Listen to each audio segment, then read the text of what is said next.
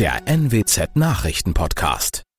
Guten Morgen zum Nachrichtenpodcast der NWZ. Mein Name ist Christian Osterloh. Moin.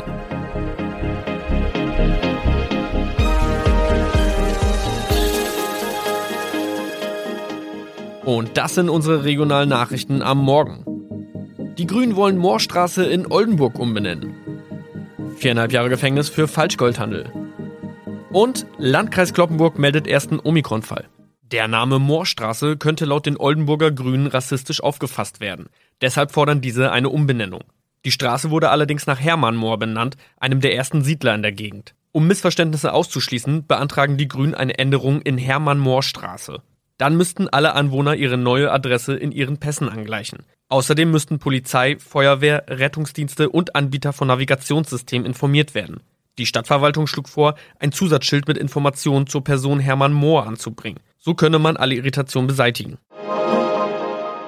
Tobias G. musste wegen dem Verkauf von Falschgold am Mittwoch vor das Landgericht Oldenburg. Nachdem der Schortenser bereits im Mai zu einer Freiheitsstrafe von mehr als drei Jahren in Jever verurteilt wurde, betrieb er seinen Handel auf eBay Kleinanzeigen weiter. Das wog bei der Verhandlung schwer auf. Der 27-Jährige schrieb in die Inseratsüberschrift das Wort plated, was so viel bedeutet wie überzogene und nur vergoldete Ware. Da im weiteren Anzeigentext aber die Rede von einem Reinheitsgrad war und die abgebildeten Goldbarren eine Seriennummer trugen, handelt es sich hierbei um eine Täuschung. Tobias G. wurde zu viereinhalb Jahren Haft verurteilt. Ein weiterer Fall der neuen Omikron-Variante ist am Mittwoch im Nordwesten bekannt geworden. Der Kreis Kloppenburg bestätigt, dass eine Frau bei ihrer Rückreise aus Südafrika am Hamburger Flughafen positiv getestet wurde. Sie befindet sich weiterhin in Hamburg in Quarantäne. Da die Frau im Landkreis Kloppenburg lebt, sei auch das Gesundheitsamt Kloppenburg für diesen Fall zuständig. Zuvor gab es bereits bestätigte Omikron-Fälle in der Wesermarsch und im Kreis Leer. Das waren unsere Nachrichten aus der Region. Weitere aktuelle News aus dem Nordwesten finden Sie wie immer auf NWZ Online. Und Aktuelles aus Deutschland und der Welt hören Sie jetzt von unseren Kollegen aus Berlin. Vielen Dank und schönen guten Morgen. Ich bin Maja Däne und das sind heute unsere Themen aus Deutschland und der Welt. Lockdown-Verlängerung bis zum 7. März. Beschlüsse von Bund und Ländern beim Corona-Gipfel.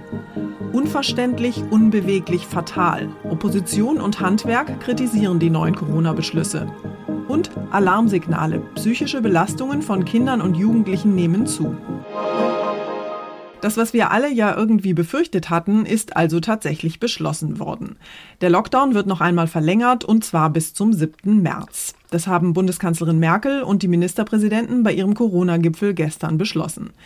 Wir müssen also alle weiter durchhalten. Aber immerhin gibt es eine kleine Erleichterung. Ab 1. März dürfen wir nämlich endlich wieder zum Friseur gehen. Weitere Lockerungen gibt es allerdings erst, wenn die Zahl der Neuinfektionen auf 35 pro 100.000 Einwohner gesunken ist. Erst dann dürfen zum Beispiel auch Geschäfte und Museen wieder öffnen. Wie es mit den Schulen und Kitas weitergeht, darüber soll jedes Bundesland alleine entscheiden dürfen. Die Kanzlerin will heute im Bundestag in einer Regierungserklärung alle Beschlüsse noch einmal näher erklären. Mein Kollege Clemens Kurt fasst für uns mal zusammen, worauf wir uns in den nächsten Wochen einstellen müssen. Clemens, vielleicht erstmal zum heiß umstrittenen Thema Schulen und Kitas. Da haben sich ja die Ministerpräsidenten durchgesetzt, richtig?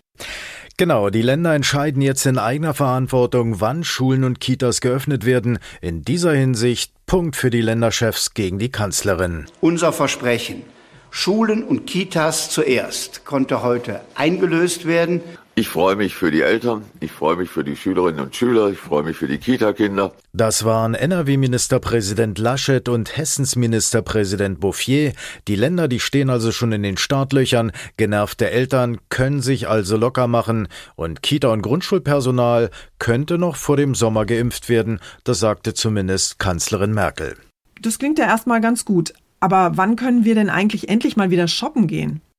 Da gibt's weniger gute Nachrichten. Hier gilt jetzt, die 35 ist die neue 50. Monatelang wurde ja die 7-Tage-Inzidenz von 50 als Hürde für Lockerung gehandelt.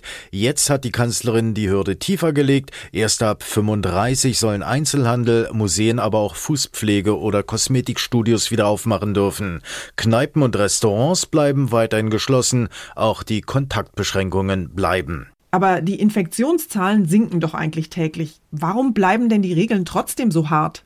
Es sind die Virusmutationen, die der Kanzlerin Sorge bereiten. Sie sind wesentlich ansteckender, die Gefahr besteht, wird gelockert, verspielt man die bisher erreichten Erfolge. Die Kanzlerin, die formuliert das so.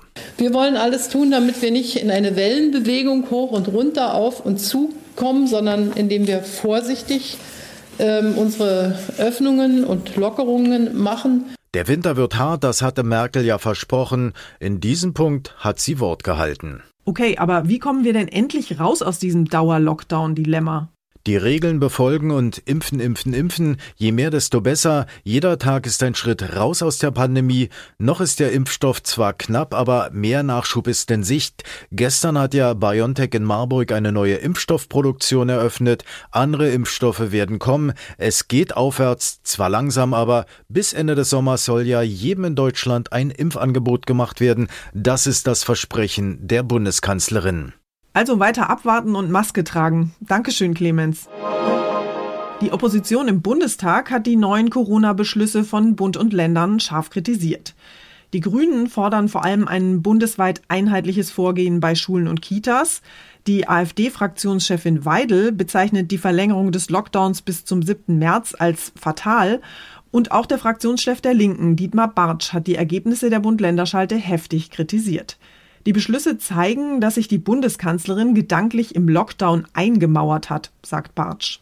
Statt den Menschen nach Wochen im Lockdown eine klare Perspektive zu bieten, stünden Kanzlerin Merkel und auch Kanzleramtsminister Braun unbeweglich auf der Bremse, so Bartsch. Die nächsten Wochen seien für viele Betriebe der letzte Sargnagel, so Bartsch. Dafür macht er vor allem Wirtschaftsminister Altmaier verantwortlich. Er muss sich Kritik gefallen lassen, weil versprochene staatliche Überbrückungsgelder erst sehr verspätet, zum Teil aber auch immer noch nicht bei den Firmen angekommen sind. Aus Sicht des linken Politikers Bartsch werden diese Versäumnisse weitere Arbeitsplätze kosten.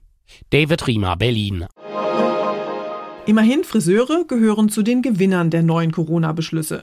Und damit ja ein bisschen auch wir alle. Denn ab 1. März dürfen wir ja endlich wieder unsere Haare waschen, schneiden und föhnen lassen. Der Präsident des Zentralverbands des deutschen Handwerks, Hans-Peter Wollseifer, warnt allerdings vor den Auswirkungen für andere Firmen.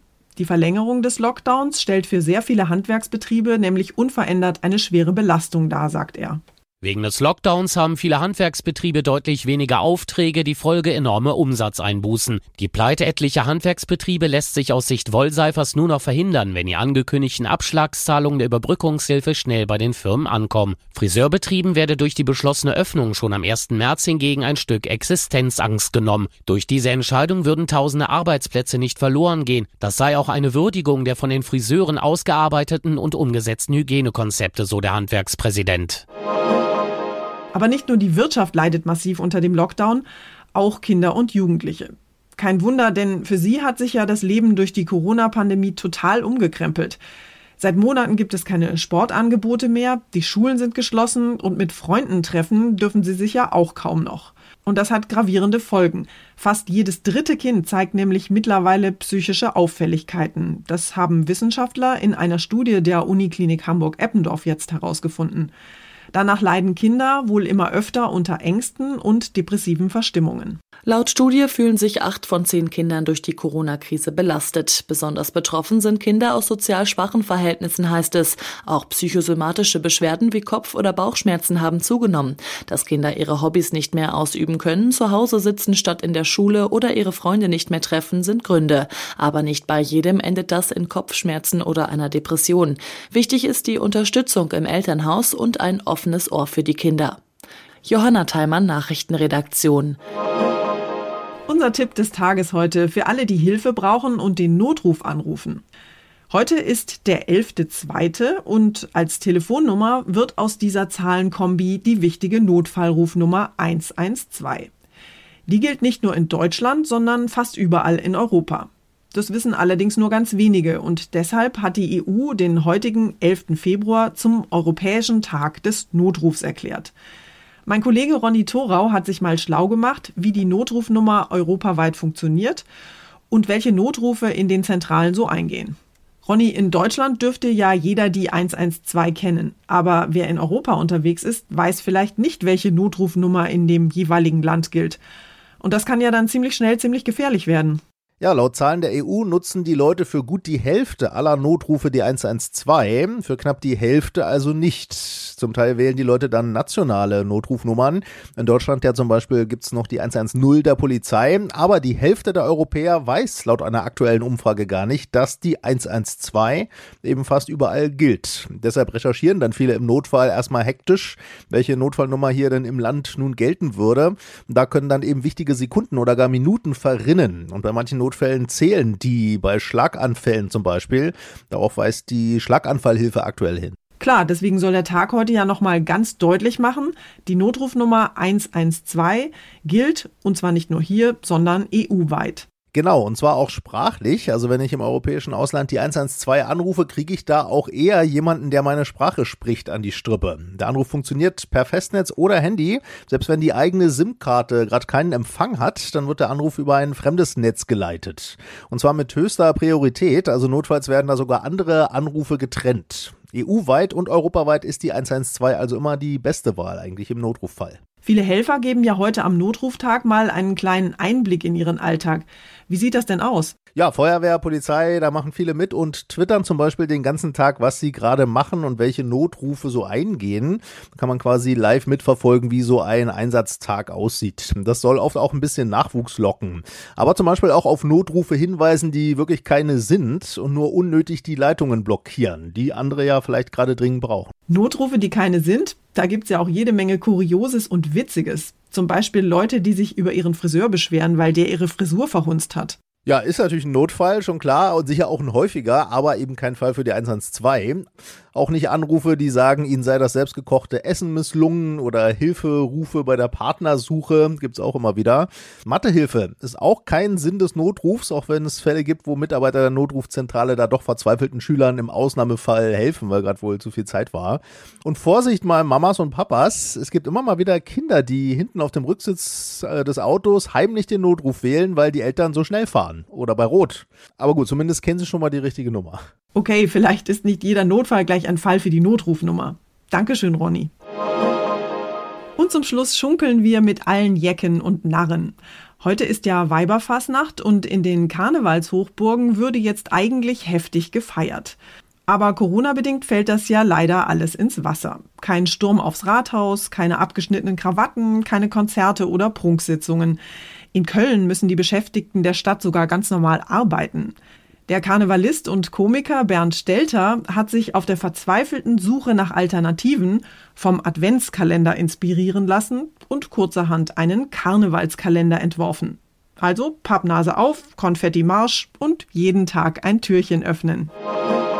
Das war's von mir für heute. Ich bin Maja Däne und wünsche Ihnen allen einen entspannten Tag. Tschüss und bis morgen.